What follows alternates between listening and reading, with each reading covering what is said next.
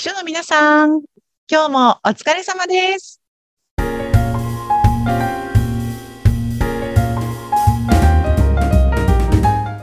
秘書の皆さん、こんにちは。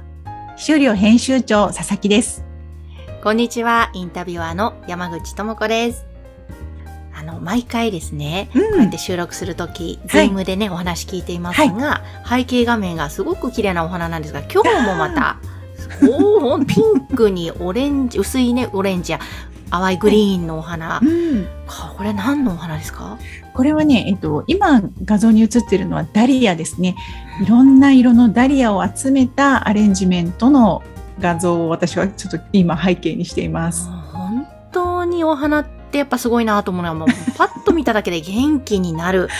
ですよねで。すね。本当にあのとってもいい商品を扱わせていただいているなと思います。うんそう、この番組はね、そう、秘書の皆さんにとってお役に立つ情報を秘書利用うんという番組から生まれたこの番組なんですけども、実は、えー青山花壇の提供でお送りしまして、その青山花壇は佐々木さんがね、経営されているそうなんですよ。なんですけ。私がやってるお花屋さんなんです。そう。もともとね、あの、うん私も秘書としてたくさんお花を送っていた経験を生かして、今お花屋さんを経営しているんですよね。ねえ。で、私最初にそのお花屋さん経営してるって聞いたので、あ、うん佐々木さんがアレンジメントとかそういうのもやってるんだ。へえ、マルチだなって思ったら、実はアレンジメントなどはやってなくて、そうなんです。ねうんうんすいません。もう私本当にセンスがなくて、まあちょっとお花の勉強したこともないので、うん。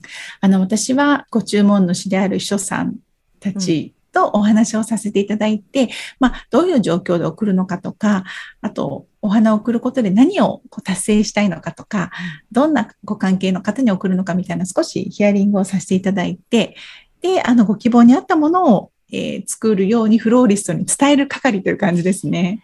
ねえ、だから本当に秘書さんのためのお花屋さんなわけですね。そうなんですよ。私が秘書時代にそういうことを聞いてほしかったなとか、あの、そういう望みを叶えてほしかったなというのを今自分がやっているという感じですね。いや、これなかなかなくないですか？皆さん多分秘書さんの普通のお花屋さんにね、注文して、まあもちろんお花屋さんによってはいろいろ細かうん。くそういうことを聞く方もいるかもですけども、大体が、あじゃあこういう感じですね、みたいな、なんかね、ねえ、そうなのかもしれないですね。うん。ちょっと私もあんまり他の花屋さんの様子をね、当時一緒だった時に、どんな風にしてたか忘れてしまったんですが、例えば先日も今度上司が会食に行くときにお食事をご招待いただくので、うんそのご招待のお礼として手土産を持っていきたいと、その手土産をお花をね、あの、お一人ずつお渡しするという形にしたいんだけど、どんなお花がいいと思いますかっていうご質問をいただいたんですよね。はい。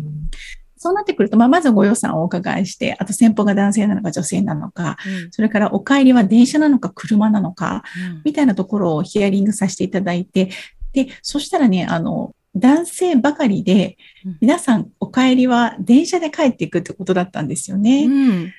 そうすると、電車だとね、あんまり大きな花束とかを持って帰るの大変そうだなということで、ええあの、持ち帰りがしやすくてね、紙袋に入れても持って帰れるような、えー箱に入ったボックス型のお花で、でしかもちょっと結構ね、ご予算が大きかったんですよ。割と、あの、あ、そう金額が大きいなということだったので、その金額で生のお花で作ってしまうと、生のお花ってお水をたくさん含んでるのですごく重くなるんですよね。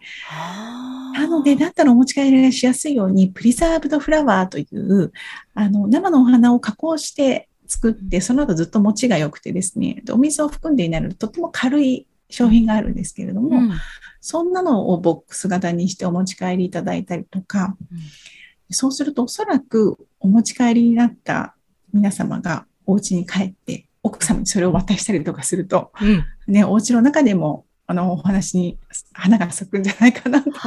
あ そうなんです。そんなことをなんかご注文主様である秘書さんと相談しながら、うんこう、作っていってる感じですね。へえ、いや、もうこれ、うんね、秘書の経験がある佐々木さんならではの アドバイスね。そうですね。よくこういう時にはいくらぐらいのお花が適切なんですかとか、うん。こういう時にはどういった形がいいでしょうかみたいなことを秘書さんからあの質問をいただくんですけれども、本当にそういう時には自分が秘書として送っていた経験というのが生きていますね。うん、うん、本当ですね。目立った方がいい時と、あまり目立たせない方がいい時とかね。はああるんですか？あるんですよね。なんかちょっと自分の会社だけ目立ってしまうと悪目立ちというかね、そんなちょっと避けた方がいいかなみたいな時だったりとか、あとはいろんなね、ルールもあって、あの例えば工場ができました。で、その落成のお祝いのお花を送りますなんていう時には、うん。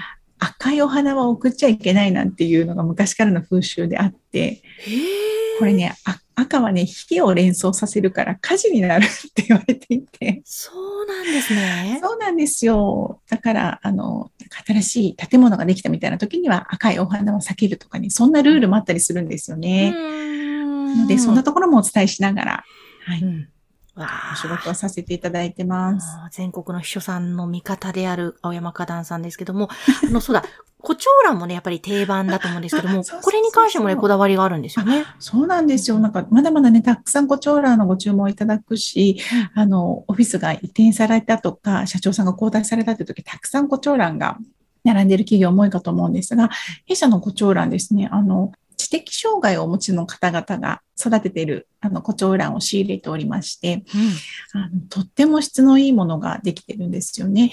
あの、そう、障害持ってる方たちっ、何かこう自分で決めるとか判断するっていうところはちょっと苦手な方が多いんですが、一つの作業をコツコツコツコツずっと続けていくっていうところ、本当に狂いなくうん長時間の集中力を持って続けていくっていうのがとっても得意な方が多くてですね、はい。もうそれがとてもコチョウラン栽培にその能力がぴったり合っていて、すごく質のいいコチョウランがあのできている温室があって、そちらから仕入れて、あの、販売をしているんですね。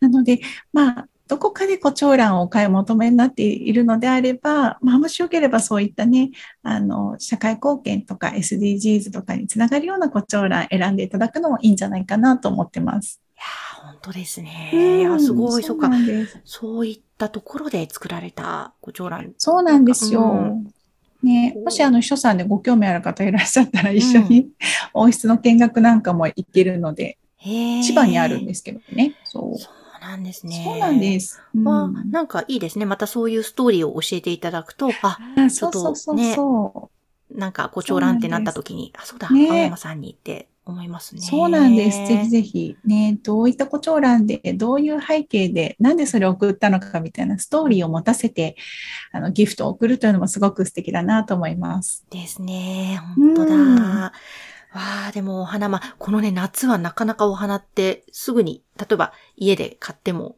こう、しおれちゃう率が高いなって思ったんですけど、ね前に確か佐々木さんに教えていただいたように、こう、生けるその花瓶のね、お水がやっぱり綺麗であることが大切って聞いたので、うん。この前あの一輪、あとガーベラが夏は強いよって聞いたと思うので、ガーベラこの前買ってきて、うん。で、こまめに水変えて、うん。で、お花屋さんでもらったあの液味、あな長長持ちする栄養剤みたいなね。栄養剤ですね。はい。それもはい使いながら、結構2週間ぐらい、そうこの暑いのに持ちまして、うわあーそうそうそう。と思って、あ、こうやってや、夏も楽しめばいいんだなって思いました。そうなんです。でも山口さんのその愛情のなせる技だと思います。あ、そうですか。可愛いねって毎朝声かけてまし素た。敵素敵。そう、そういうの大事だと思います。でも本当にね、ちょっと、あの、生活の中にお花があるっていうのはすごく素敵だなと思いますし、皆さんのね、あの、会社の受付なんかにもちょっとお花があるだけで、訪問されてきたお客様の心がちょっと緩むというところもあるかと思いますので、お花ね、ぜひ上手に使ってもらいたいなと思ってます。本当ですね。そして何か迷った時には、ぜひね、相談いただきたいですね。佐々木さんに。そうですね。あ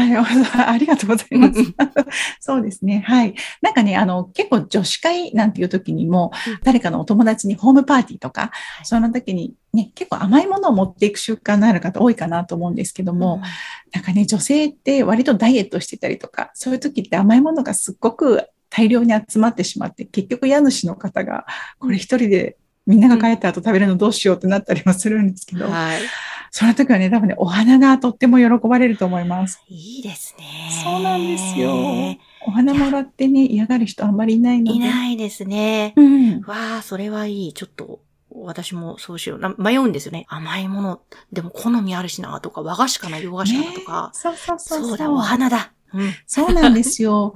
なかなかね、あの、あとはお花屋さんに行った時にどうやって買っていいかよくわからないっていう方もね、あるんですよね。昔ながらのこう商店街にあるようなお花屋さんだと結構コミュニケーションを取らないといけないので、うんハードルが高いというのもあるんですが、あの、最近ね、東京の都内とかだと、駅の、主要な駅の周りとかにあるお花屋さんだと、もう1000円とか2000円のちっちゃいブーケが出来上がって売ってたりもするので、そんなのをささっと買って持っていくなんていう感じでもいいんじゃないかなと思います。そうですね。うん。いやー、ぜひちょっとお花のある生活をまた秘書の皆さんは、お仕事でね、使われるお花悩んだ時には、ぜひ佐々木さんに。そう、そうですね。嫌なことがね、そうすると嫌なことがあった時は、帰りに一輪でもいいからお花買って帰るだけでね、気分が明るくなったりもすると思うので、うんぜひうまく取り入れてほしいです。ですね。はい。ぜひ、あの、青山花壇さんまた秘書料の URL、番組の概要欄に貼っておきますので、ぜひご覧ください。はい、すいません。こんな今日はお花の内容になってしまいましたが、大丈夫かしら？大丈夫です、これ